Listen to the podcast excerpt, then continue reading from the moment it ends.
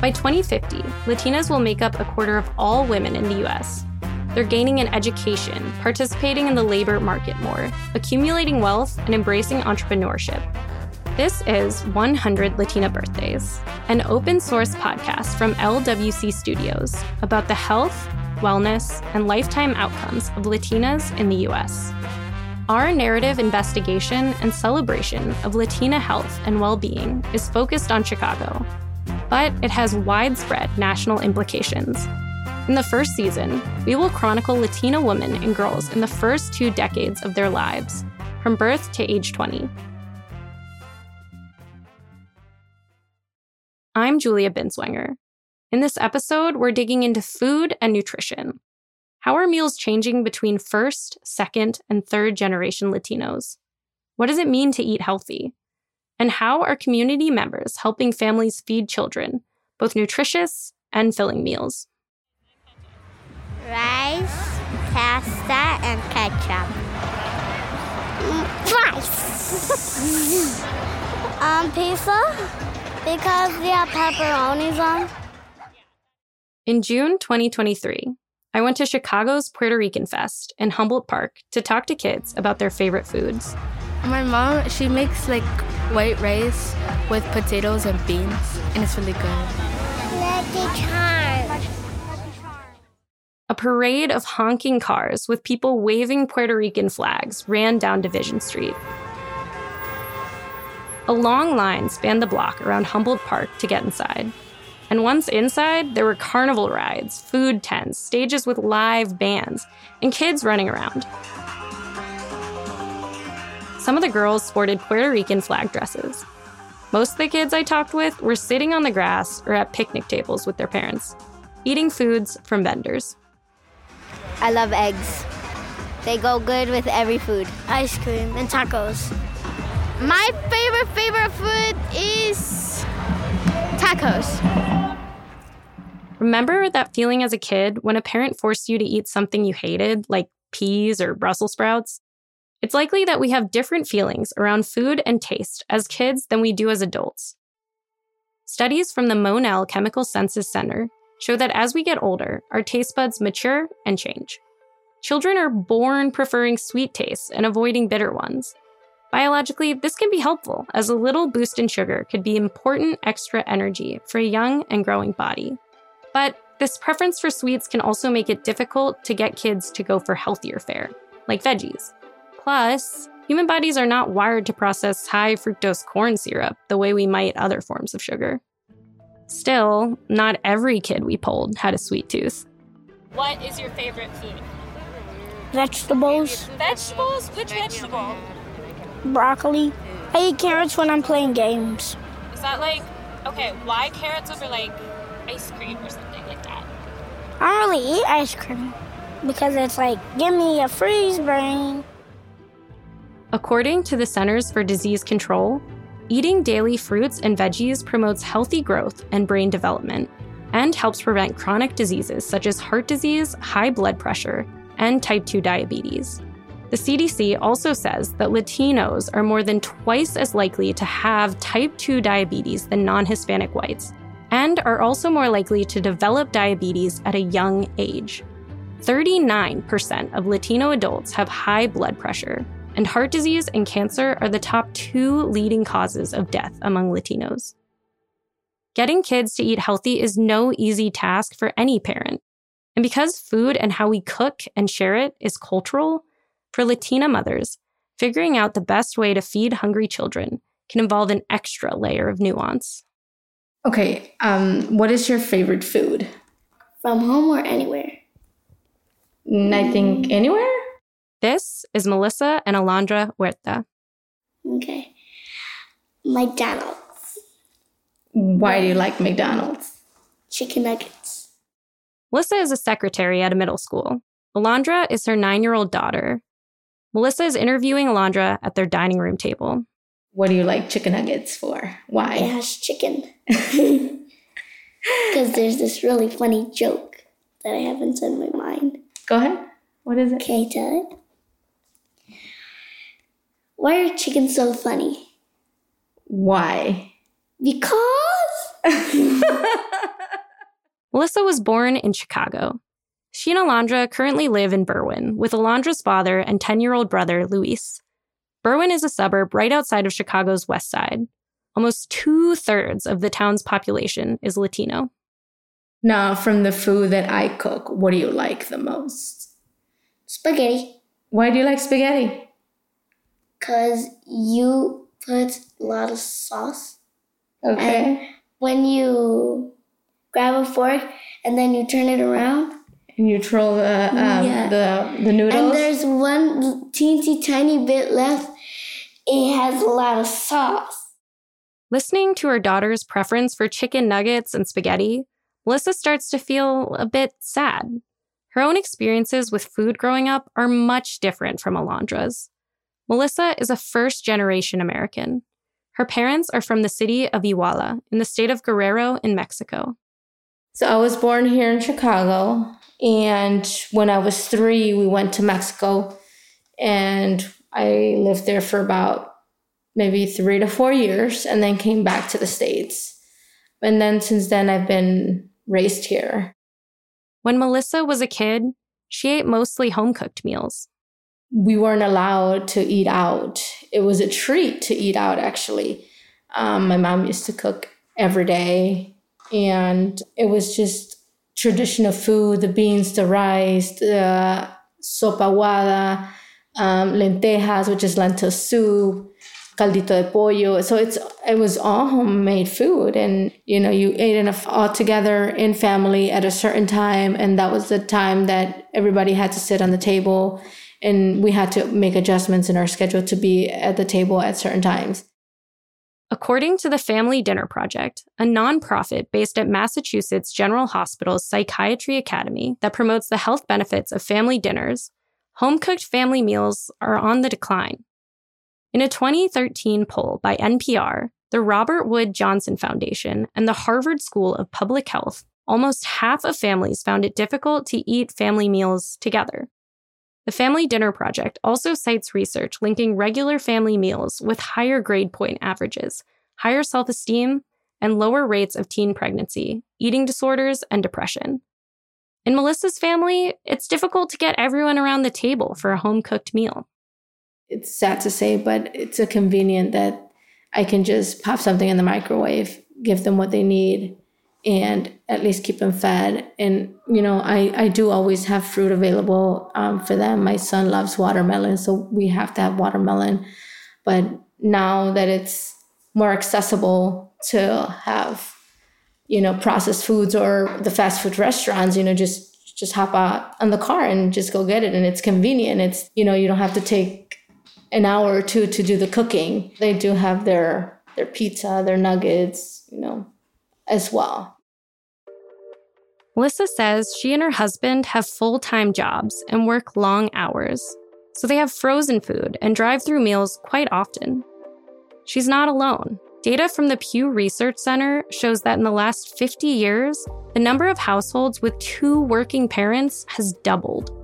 The Bureau of Labor Statistics notes that in 2022, nearly two thirds of households with married couple families have two parents in the workforce. A 2018 report from the Hispanic Research Center found that most Latino children in low income households have at least one employed parent. But the jobs their parents are doing earn meager wages and have irregular work schedules, limiting the resources parents have for their children, financial and otherwise. And when Melissa does cook at home, You know, it, it's just I tr- I try I try to cook our traditional pozole, our traditional enchiladas, but their taste buds are different, I guess. She says Alondra and Luis can be picky eaters. They don't always want traditional Mexican meals. Pozole is a hearty stew invented by the Aztecs that's made with hominy, chili, often a meat like pork or chicken, and comes with add ons like shredded cabbage, onion, radish, and some lime and avocado. She she likes it. She can try and she can go ahead and, and try different types of food, but on the other hand, my son is just like, no, I want a burger, but it has to be just a plain burger with just ketchup and mustard. And she might have the enchilada with cheese and sour cream. And I think they're growing in a totally different I say era because I ate traditional foods, you know, like I mentioned before, it was the beans, the enchiladas, the pozole, the menudo, and they don't like it. For some reason they just don't don't go for it. I can't believe you that you just said I do not like pozole. Well, I, oh I was just gosh. yeah she does sorry she does like pozole that's one of the things that she asks my mom to cook a lot for her oh yeah and my brother's the picky eater he's picky about stuff these changes that Melissa talks about, the shift away from family dinners, the convenience of takeout and microwavable foods, are all prevalent across the US. A 2021 study in the Journal of the American Medical Association showed that ultra processed foods make up 67% of the calories that kids and teens eat. In a 2023 interview with NPR, the study's author, Dr. Fangfang Zhang, noted that research links eating a high consumption of ultra processed foods to detrimental health outcomes in adults, such as a higher risk of high blood pressure, type 2 diabetes, and some cancers. For Latina moms like Melissa, there's an additional cultural weight to this shift in taste buds. Cooking can be an expression of love and of a shared identity. Making pozole for her children is a way to pass down her Mexican heritage. Trying to keep our culture still alive, I like to speak to them in Spanish a lot and also, you know, just bring the traditional foods that we that we normally have but it's really hard when when they're used to something different. You know in school it's nothing but processed foods. You know when they hop in the car on their drive from the babysitter to here they have a, a cold sandwich. So by the time they're home they'll have a snack and by the time it's dinner time you know they're not hungry so they don't want to eat. So it's it, it gets a little hard. Chicago is home to many Latino neighborhoods, including Little Village, Humboldt Park, Logan Square, and Pilsen neighborhoods that are overflowing with Latino music, art, festivals, and tasty bites. Neighborhoods where folks speak Spanish and Aztec murals decorate train platforms. A fifth of Berwyn's residents, where Melissa and her family live, were born in Mexico. 27 year old Samantha Martinez co founded the Gage Park Latinx Council.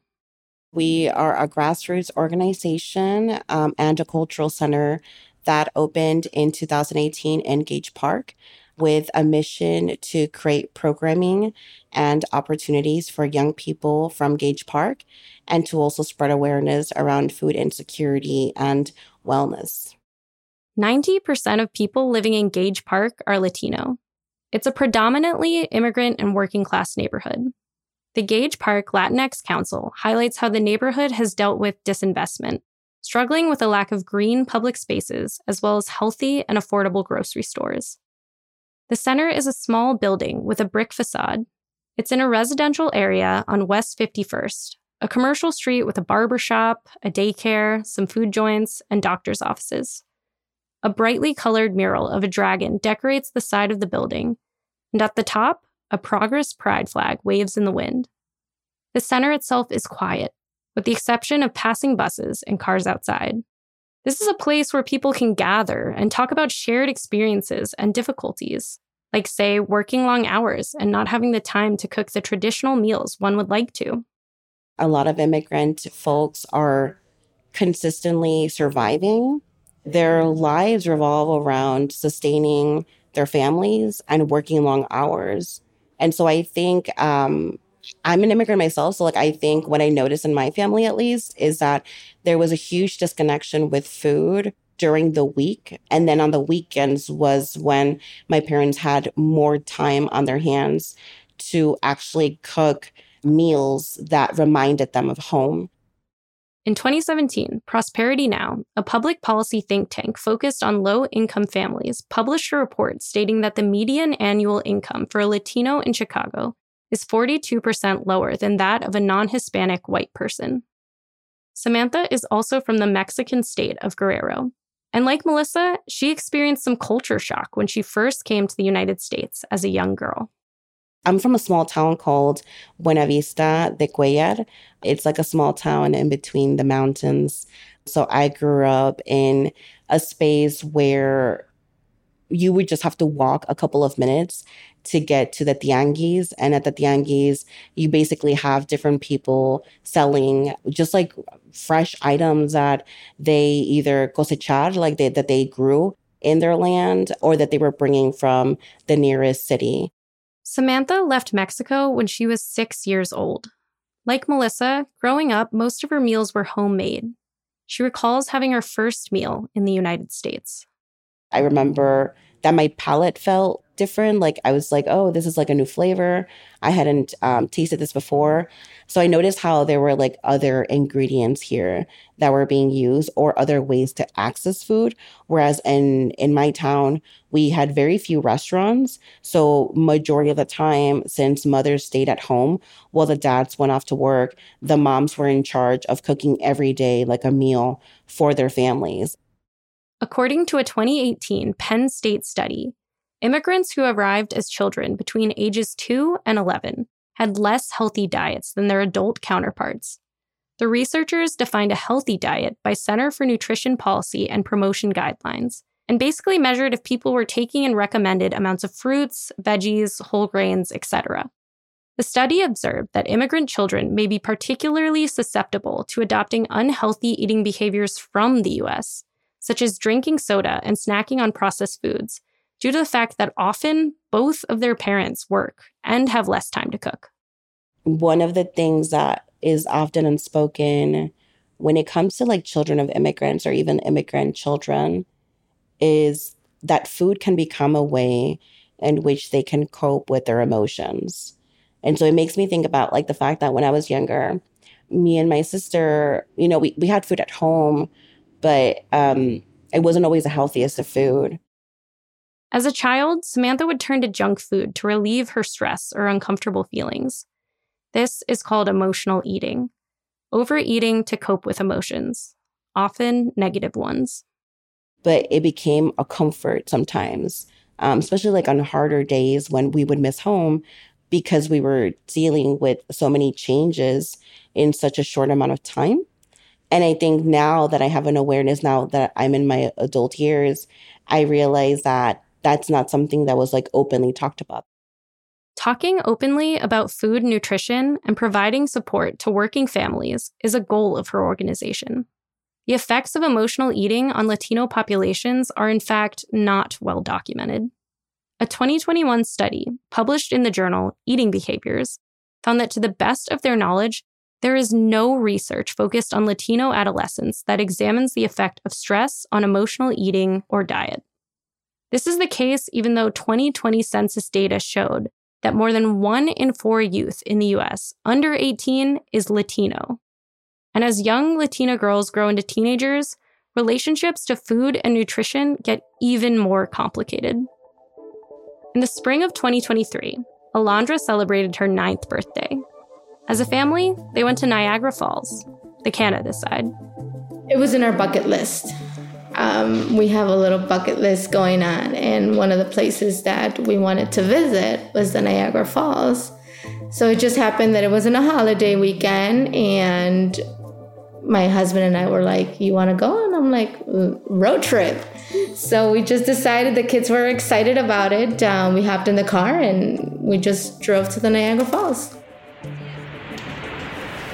I was I went on the cruise at the Niagara Falls. The little boat cruise. Yeah, the mm-hmm. little boat cruise that we can get close to the waterfalls. And when we went to our five star hotel and window, we saw the Niagara Falls changing colors and saw fireworks. They also had a separate birthday party at home in Berwyn. Okay, so my birthday party, we had a trampoline in the front. So that's where we were technically spending the whole entire time. Do you remember what, what food we had? Okay, for the, well, we had a bunch of different types of food, but the common foods that we normally ate was pizza, from Little Caesars. And um, my dad had to order a taco truck or a taco place to come and cook for us. Melissa sent me a video of the party. In it, Alondra is surrounded by a ton of other kids at a table with a colorful happy birthday banner and rainbow streamers in the background. She wears a floral dress, poses for the camera, and smiles. In front of her is a large cake with yellow frosting and rainbow candles. Feliz cumpleaños Alondra is written on it in icing. She takes a big knife and begins to cut a slice. At the time of our conversation, Alondra has been nine years old for a total of three weeks. I ask her what it feels like to be nine. Does it feel different from eight? Yeah, Okay, how so? Because I feel taller. Is that it? Yeah. That's good. I mean, okay. Alondra may not admit to feeling much change, but Melissa has noticed that her daughter is starting to care more about her appearance as she gets older. Alondra proudly shares that she did her own nails and shows off some fun, slightly messy pink acrylics. Her mom says she's also starting to think more about her clothes and how they fit. Actually, we just um, went shopping yesterday because she's gonna we're gonna have a quinceañera, and I think as she's growing, um, mom, does this look good on me? Do I look too big? Do I look too small? And it's it's a concern right now for her looking small, looking big, and it's like you shouldn't be worrying about that. That's shouldn't be a concern. That shouldn't even be crossing your mind right now. So I as as she's growing, she she is thinking about does this look good on me? You know am i gonna rock this dress like she says? Um, and it scares me too. It scares me because i mean i tell her you know what? You should never feel in a way where you don't want to put something on because you feel that you're too big or you know it, you're not going to be able to look good in it. I mean everything is going to look good on you if you you know just love yourself and your body. And we have to accept um our, ourselves just like we are right? Talking with young girls about their weight is sensitive. A 2020 study from the Chicago Department of Public Health says that Latino students in Chicago public schools are significantly more likely to be overweight or have obesity than other groups. Latino kindergarteners in Chicago public schools had an average overweight or obesity rate of nearly 39%. By ninth grade, that rate climbs almost 10 percentage points to nearly 49%. In the United States, there is often a premium on looking thin. Literally. A 2010 study from the Journal of Applied Psychology estimated that for women in the US, gaining 25 pounds meant that they'd lose a predicted $15,000 annually. This is a conversation body positivity advocate Virgie Tovar has been engaged in for over 10 years. the BMI was set up for European male bodies. They were not set up for anybody else's bodies.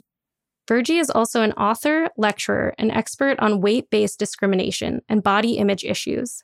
She has a master's degree in sexuality studies, focusing on the intersections of body size, race, and gender.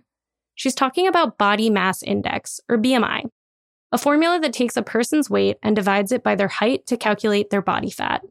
Doctors often use it to track children's growth and determine what is a quote unquote healthy weight. Many critics, like Virgie, say this measurement is problematic. BMI doesn't factor in age, sex, ethnicity, muscle mass, or the different types of fat on the body, but it's used to create a standard measurement for obesity. The World Health Organization says a BMI over 25 is considered overweight and one over 30 is considered obese. I work with people who are affected by weight discrimination and I work with them on body image and their relationship to food. Virgie deliberately uses the word fat throughout our conversation. For her, that term is simply a neutral way to describe a larger body. I want to get really personal here and speak about being a fat kid. When she was a kid, Virgie didn't think about the fat on her body as something negative. When I was a little girl, I used to love to jiggle. Like I used to love to like take off all my clothes. Like I would come home from school or from wherever, uh, or I guess like at that time I wasn't in school yet, but like maybe preschool or something. And uh, I would take off all my clothes and I would like spread out my arms and legs, kind of like a starfish, and I would like jiggle all over. And I just thought it was, it just felt. I remember the sensation of it was so pleasurable and so thrilling and just like so euphoric. Virgie was born in San Francisco and is still based in California. Like Samantha and Melissa, she comes from a family of Mexican immigrants. I look like my ancestors. When I look at my grandma, my great grandma, or like all my family, I look like them. And like my great grandfather, I've seen pictures of him. He is clearly indigenous. I'm like, he has a totally different body type than the European ideal. He is short and solid. Young Virgie's relationship with her body didn't stay positive for very long. By the age of five, I'm introduced to fat phobia at school, and I am horrified by my body. There is no more euphoria. There is no more jiggling. There is no more comfort. There is no more sense that my body belongs to me. Virgie says pressure from family and peers to focus on eating and nutrition actually caused her to develop unhealthy behaviors around food, like this idea from her mom. I mean, I remember we were having this conversation where she was like, well, the key to losing weight is to learn to hate the foods that you love the most. So you make a list of all the foods you love and then you eat each of them until you throw up and then you grow an aversion to them. Virgie says this way of thinking affected her for years when I think about kind of like how much fat phobia has taken from not just me, but my family. And yes, we're immigrants. And yes, we're Mexican. And yes, this happens to us, right? It's not just like white girls who are like 14 and a size zero or whatever. It's also people like me. Like, you know, it's also people who look like me. Virgie wants people to understand that anyone can be struggling with fat phobia and with an eating disorder. She doesn't want people affected to get overlooked because they look a certain way. And for Virgie, the way she was treated because of her weight greatly affected her mental health. I used to have fantasies of waking up in the middle of the night while my parents were asleep and picking out the biggest knife they had and cutting off all my fat and hoping that I survived because I really thought that that was better than what I was, how I was living. I was being tortured day in and day out for my weight mostly by boys my age at school. And it was incessant, it was nonstop. And so I think, you know, I think about a lot of kids, though not every kid has my experience, a lot of them do. A 2009 study from academics at Harvard and Wesleyan universities shows that research on disordered eating primarily examines young, relatively affluent white female populations. According to the study, existing research showed higher rates of eating disorder symptoms among Latino groups than their non Latino white peers. Some studies found that high school age Latina girls had, quote, a higher and more severe prevalence of binge eating than any other group, as well as a higher use of laxatives or diuretics and other unhealthy weight controlling behaviors. But still, when it comes to eating disorders in Latino communities, the information is severely lacking. In a report of their studies from 2000, 2010, and 2020, the International Journal of Eating Disorders found that white participants make up approximately 70% of their samples studied that reported race and ethnicity. Hispanic participants only made up around 10%. In 2021, Latinos made up almost 20% of the US population. Then you can start having kids that decide, oh, I'm not going to eat. That's Dr. Elizabeth Reinhart, Originally from Colombia, she's a pediatrician at Esperanza Health Center and mostly works with Latino patients.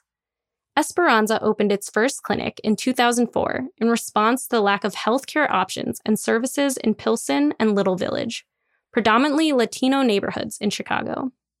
Now it operates in five sites across Chicago's southwest side, delivering bilingual care and services to over 50,000 patients. Dr. Reinhart has nine years of experience working with kids, and her main medical interests are childhood obesity and early childhood development. I have had way too many kids that gained like, a lot of weight during pandemic, and then um, they realized they were really big, and then they started going into eating disorder habits. I have seen in the last year way too many kids were anorexia and bulimia and other type of eating disorders. In 2021, the New York Times published an article detailing the dramatic rise in eating disorders among teenagers during the COVID 19 pandemic. According to the Times, the call volume to the National Eating Disorder Hotline increased by 40% in the year after the pandemic started. The same time, Dr. Reinhart started observing a rise in eating disorders among her patients. She says what she hears from these kids about how they feel saddens her. Their mental perspective on this is I have to do everything I can to lose the weight because I'm fat and I'm ugly and nobody's going to like me. And starts like a very unhealthy um, trend in that aspect. A 2019 study from researchers at the University of North Carolina found that Latinas in their small sample size were less likely than other ethnic groups to seek medical treatment for eating disorders, and also more likely to drop out of treatment if they get it but they were more likely to stick with their treatment when family members were a part of it. Research shows that early identification and intervention are incredibly valuable tools in treating an eating disorder. Parents who are concerned about their teen's behavior should reach out to their pediatrician or family doctor for an evaluation. There's also a lot of helpful information online at nationaleatingdisorders.org. Dr. Reinhart says that doctors have to be incredibly sensitive when having conversations with kids about healthy eating. Her approach to assessing their health is very different from how children are evaluating their own bodies. It's not about how you look, it's about what's happening with your body, and we're going to try to make you as healthy as you can. Dr. Reinhart does not want her patients to focus on appearance, but on making sure their body is healthy. So I can have a girl that is 180, 200 and some pounds but her um, sugar levels are fine, her cholesterol, her blood pressure is fine. She's exercising, she's making good, healthy decisions in her diet. Um, her family is all big. I'm not as concerned for that kid as I will be if another kid that I see that it might be in the overweight range, but already has prediabetes, already have high blood pressure. So it's not too much about how much fat you have, but all the other comorbidities around that. And, um, and as well, like what is happening with your family? Like, is your family usually tend to be bigger? So most likely those kids are going to be bigger. When she was a kid, Virgie had extreme fantasies about shedding fat, but her thinking shifted when she was in her 20s she started dating someone who loved her body. I really had believed that no one would ever love me completely, right? That they would be like, okay, you're really smart and you're funny, and I'll accept your body because I love you and your soul so much. That was what fat phobia taught me. And he was the first partner who was like, you're the whole package. Like, you are sexy and beautiful and you're all those other things. Virgie wants people to understand how hard it can be for certain people to lose weight. Studies show that proper nutrition and movement doesn't always equate to weight loss. Dr. Fatima Cody Stanford, an obesity specialist and professor of medicine and pediatrics at Harvard Medical School, believes that notions around calorie counting are extremely antiquated. In an article in Harvard Health Publishing, she claims that bodies have a set point that controls and maintains weight. This set point reflects several factors, some in our control, some not, like genes, environment, and one's behaviors. According to Dr. Stanford, 96% of people who lose a large amount of weight regain it. Virgie feels many doctors are missing the mark when it comes to their fat patients. She believes in an idea that has gained popularity in the last decade that fat people shouldn't have to worry about losing weight. Instead, they should embrace and accept it. It's a lesson she's learned from other fat activists. They taught me there was something wrong with me, and they taught me that my body was amazing and was capable of all these incredible things and that I did not have to diet or try to change my body size anymore. They were like, it's great that you're fat and like we should celebrate that you're fat. And I think the joy really began in the in the creative pursuit of of like living with that. And I think when living with that truth and accepting that truth and believing that truth and then doing whatever I could to help as many people to get there too if they wanted to get there Conversations around fat and weight and the link between fat and nutrition are far from straightforward, especially in Latino communities, where there's pressure to follow European beauty standards, especially for women. But things are changing. especially in how the US medical community addresses weight and its impact on ethnic groups. In January 2023, the American Academy of Pediatrics, or AAP, released new guidelines for understanding weight and obesity in children. They suggest that obesity should no longer be stigmatized as simply the result of personal choices. Being affected by obesity has been previously thought of as being in a patient's control, or even something they're at fault for. The new guidelines encourage thinking about obesity more as a quote, complex disease. This new AAP approach factors in social determinants of health, the environmental conditions that affect health. Factors like income, healthcare access, racism, and the quality of food at nearby grocery stores. According to the World Health Organization, studies show that social determinants of health account for between 30 to 55% of health outcomes. Dr. Reinhart feels positive about the guideline changes. She believes they provide a more complete way to view a complex issue.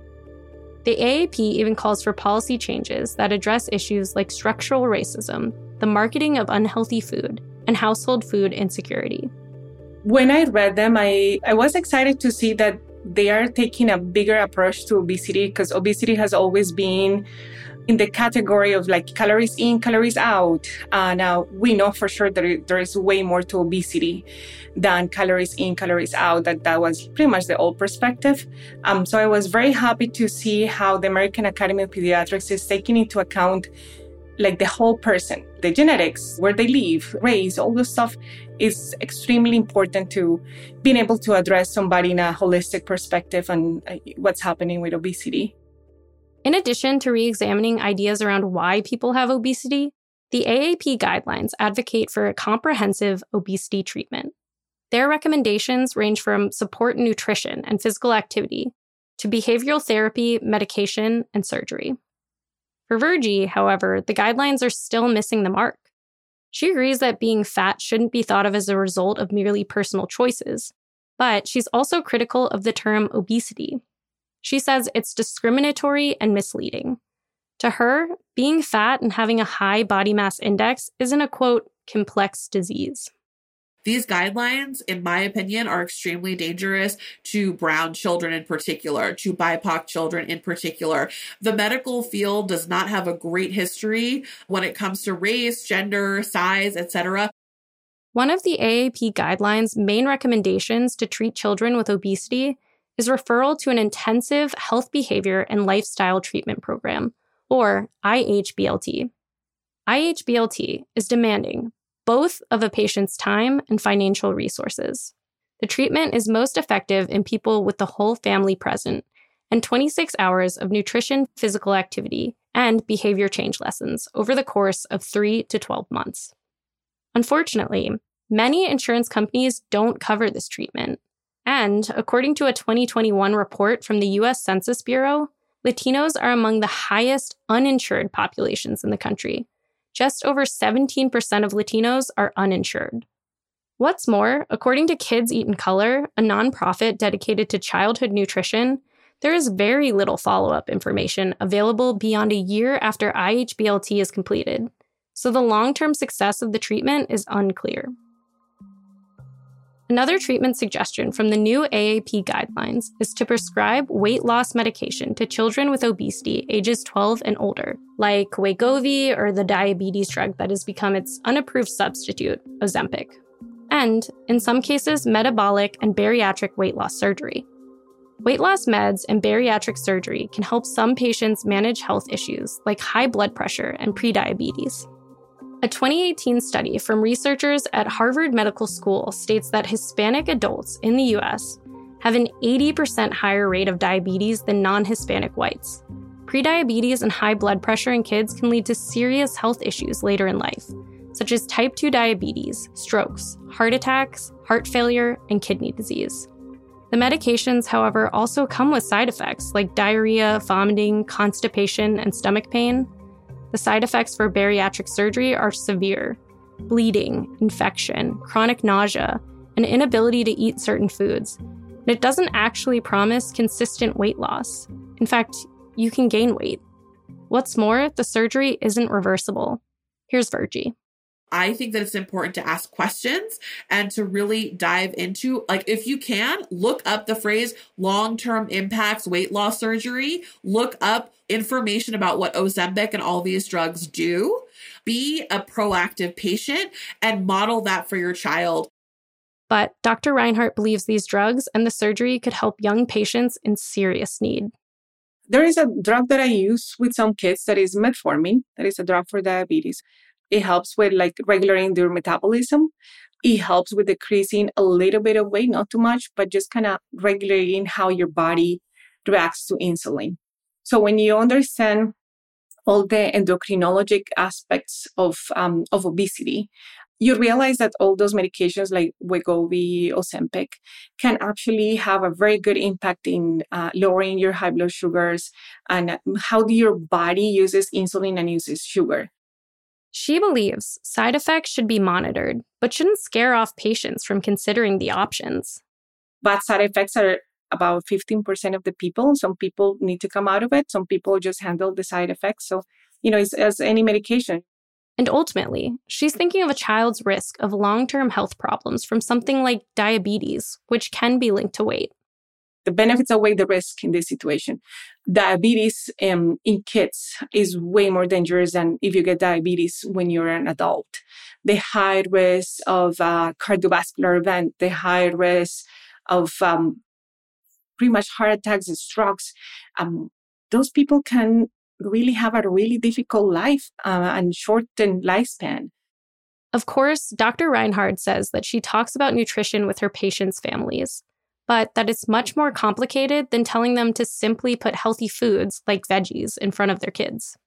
It's mostly that when they buy them, then the kids don't eat it. So they just, you know, go bad. And they prefer to eat the junk that to eat like the healthy foods. So we kind of try to make a plan of, oh, okay, what are we going to buy? What are we going to do with this?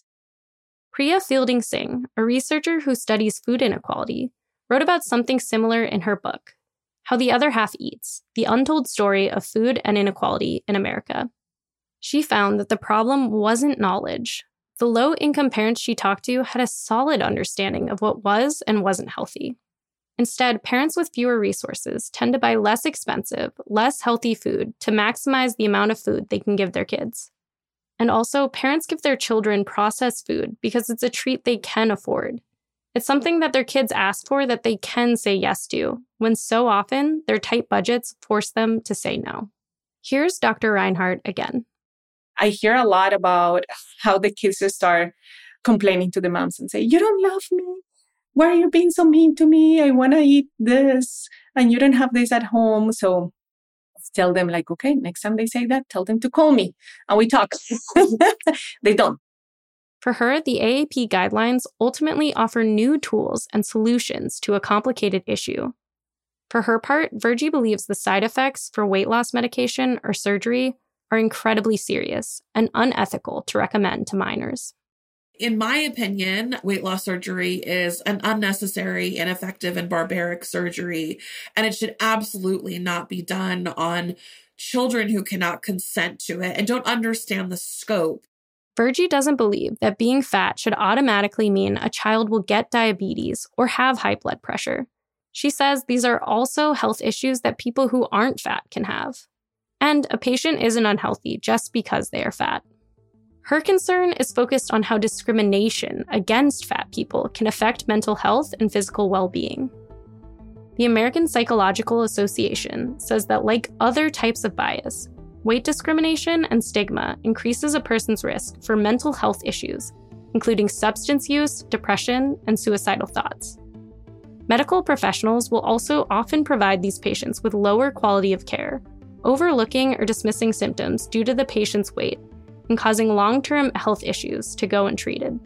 The solution has to be that we accept that body diversity is real that there is no such thing as one body that is the ideal body. We have to create a society where weight discrimination is not affecting the outcomes in such a way that we can't differentiate the health outcomes from the discrimination outcomes.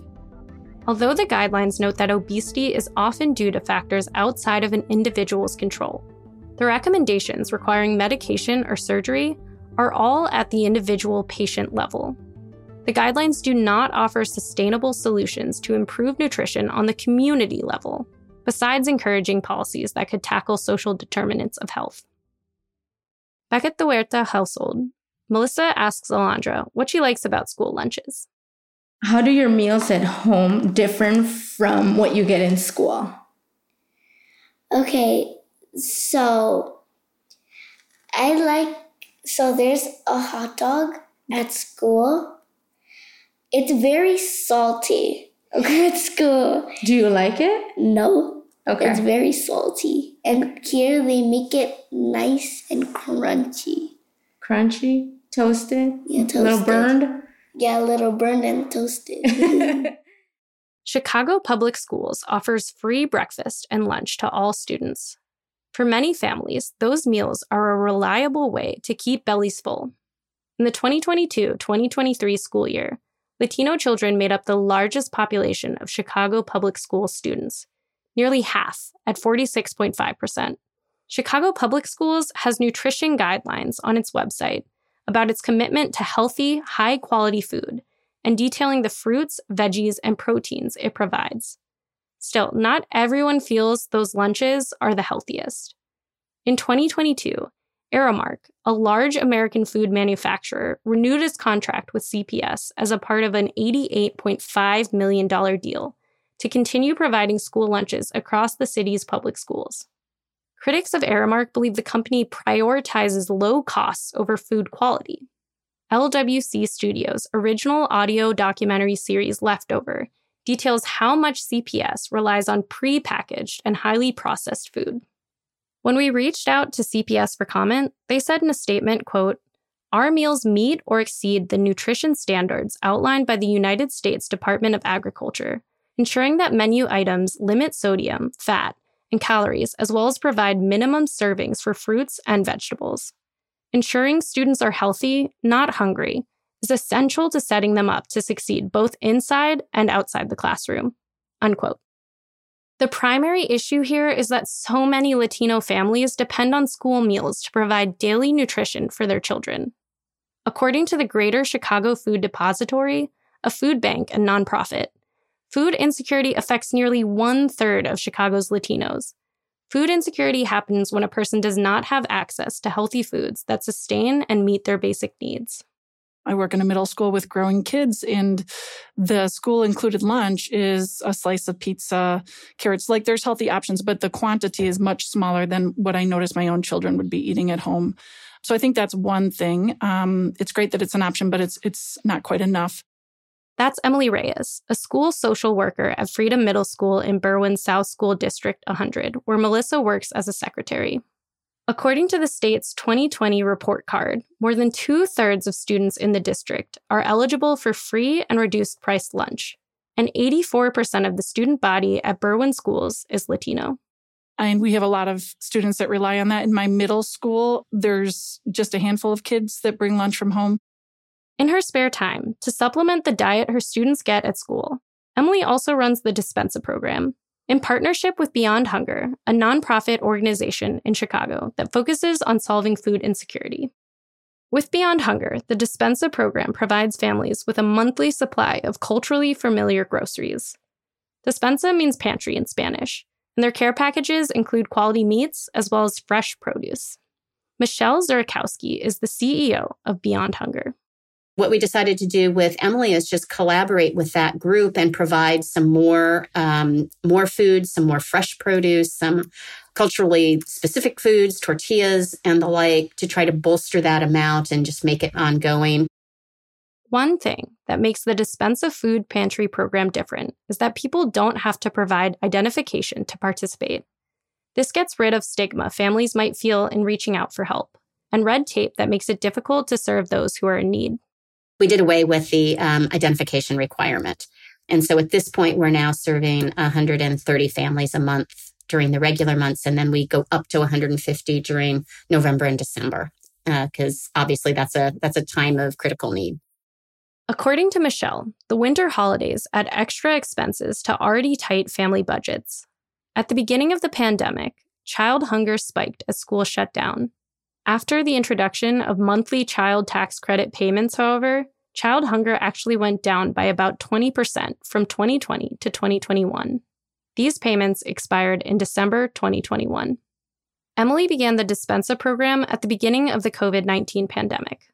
When schools shut down, as a school social worker, we saw the immediate need that families were experiencing in terms of, um, you know, their kids up until that point were able to go to school and get at least two of their meals each day taken care of. And so we had a lot of families that were then kind of needing that gap filled. Although Berwyn South District 100 allowed families to come take a grab and go breakfast and lunch, according to Emily, this only occurred at certain schools during specific hours. And due to transportation issues and varying work schedules, not every family could access the service. Emily gathered a group of social workers and community members to create care packages full of fresh foods and canned goods to serve a few families in Berwyn. Things like rice, beans, cooking oils, chicken bouillon.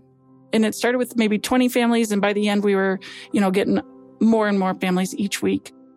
Before Emily began the Dispensa program, her zip code in Berwyn had very limited access to Beyond Hunger's pantries since we've been doing the Dispensa, we are now the highest or one of the highest uh, zip codes, which to me was a, a huge testament to just um, by meeting the needs of a community, you know, a really basic need, um, and showing that there was trust there. The Gage Park Latinx Community Council began a similar free community food distribution program at the beginning of the pandemic called El Mercadito, or the Little Market. We started off giving out food boxes around Gage Parks, primarily in like parking lots. So we did like food pop ups. And the intention there was to connect people who um, did not have access to nutritious food. I went to visit the market at the center on a Thursday in May 2023. The line spanned the length of the entire block. Samantha says over 300 people come to the center for food every month. And so when we look at that, we see that there's only like two larger markets in the community. Um, we started hearing that people wanted access to fresh food like tomatoes. So typically, what we give out during our food distribution hours are fresh items, a combination of fresh and dry items. Usually, we give out like potatoes, tomatoes, oranges, apples, and then the dry goods tend to be like oatmeal, cereals, pastas. Um, but I think it also started a conversation with people around like why food is so expensive, like where are we sourcing our food? And um, it really also opened up to talking about who has access to afford fresh produce versus who doesn't. Cedillo's Fresh Produce began production in 2017. My name is Dulce Morales. I am co-founder of Cedillo's Fresh Produce, and this is where we are right now. It's a, a quarter of an acre farm in Englewood. It smells like fresh soil as Dulce waters incoming seedlings by the farm's greenhouse. It's calm on the farm, and birds chirp softly from the trees. Behind the farm, the metro train will occasionally zoom by, reminder that we're still in the middle of Englewood. Englewood is a neighborhood on the city's south side. Many consider it a food desert. Food deserts are areas with few to no convenient options to access affordable, healthy food. Activists also call this food apartheid, to underscore the lack of fresh food is due to systemic racism. A Whole Foods in Englewood, which closed last year, was replaced by a Save a Lot last May. Like Gage Park, where Samantha operates the Latinx Council, the community in Englewood has suffered from disinvestment, but residents are working to reverse that trend. Dulce runs her small family farm with her husband, Juan Cedillo. It's a safe space for people in the community to come and gather. The farm offers free weekly delivery of fresh produce to neighboring Southside areas. We have brought this space. Um, we feel that we are collaborating or, or giving to the community by having the community garden across the street, which is free as access to everybody. Uh, we do encourage for them to come and help, but in reality, it's just us running the the community garden. Like all everything that you see growing here is part of that is going over there, um, and we service minority communities like back of the yards and Little Village. Um, community. So most of our stuff, 80% of our stuff goes there. Part of Cedillo's Farm's mission is to educate children about healthy foods and healthy eating. Kids, especially, may not know a lot about farming, like Alondra. Where do you think the foods you eat comes from? Normally, you buy them from so like when you make spaghetti you get the sauce from a can okay and um the spaghetti box Dulce hopes to give kids more opportunities to connect the food on their plate to the land where it's harvested. She believes this can help kids develop a better attitude toward healthy eating. Having kids learn, play, and work with fresh produce can get them excited about non processed foods that come straight from the ground. As she's talking about this, she keeps watering the garden. Educating kids has been definitely part of our um, business since day one because we have a child. So it's just, we incorporate that. We also had a field trip from second graders come here uh, two weeks ago, and there were three classes, and it was just amazing how these little kids were uh, weeding and learning about the different weeds and painting with the different leaves that they were able to find, and they were seeding, and they were learning more about the chickens and seeing where they were uh, if there was a rooster where the, the their eggs. Definitely one of the things that we always make sure is that we have some kind of education for the children since they're little till they're very adult seniors. We are able to open up a space for anyone. Dulce has created such a safe community space that people even bring their babies and let them crawl away through the vegetable beds. We all need to make sure that we are in touch with nature. And if we don't have these types of spaces, how are we going to be able to do that? So we're very grateful to have this type of space to provide to everyone. When we focus on food, oftentimes we think about our individual eating habits and not the ways we eat as a community. Organizations like Beyond Hunger, the Gage Park Latinx Council, and Cedillo's Farm are sustainable, community based efforts to provide residents with healthier food options. Back in Berwyn, Alondra is doing what so many second and third generation kids do in the kitchen find ways to take ownership of ingredients and culinary tastes from all the cultures they're a part of. Do you want to tell us what chamoy is? Chamoy. What is, is what's the flavor of the chamoy? What do you why do you like it so much or why do you like Tajín so much? Okay, so they're almost the same, but Tajín is a powder. Okay. Um is it spicy? Is it salty? Okay, so it's sweet mm-hmm. and also sour. Okay. I make my secret ingredient. Which is what we want to tell us what your secret ingredient is. Okay, so I put it on another plate, but I cut cucumbers. I add lemon. I add Tajín, and also a teensy bit of salt and chamoy. Listening to Alondra, I can't help but appreciate the unfettered joy in her voice whenever she talks about food. Like how the reason she likes McDonald's chicken nuggets is not only because they are salty and crispy, but also because they remind her of a good joke. Or how she likes spaghetti because it's fun twirling noodles with a fork. And though we've just gone through all the ways that food and nutrition can be complicated, to her, food is still fun. It should be enjoyed.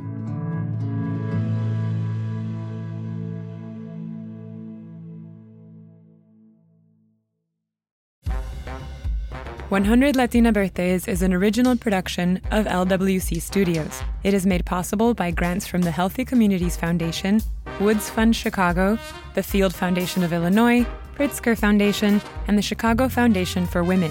Mujeres Latinas en Acción is the series' fiscal sponsor. This episode was reported by Julia Binswanger. Juleyka Lantigua is the show's creator and executive producer. Paulina Velasco is the editor. Ann Lim is associate producer. Fact checking by Savannah Hughley. Mixing by Samia Bouzid, and mixing and sound design by Kojin Tashiro, who is LWC Studios' lead producer. Michelle Baker is our photo editor. Amanda de Jesus is our marketing assistant.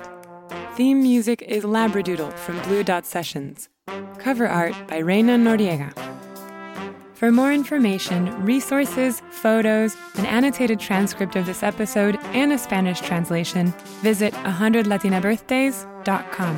That's the number 100 Latina Birthdays. And follow us on Instagram, Twitter, and Facebook at 100 Latina Birthdays.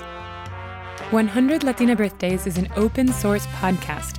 We encourage you to use our episodes and supporting materials in your classrooms, organizations, and anywhere they can make an impact.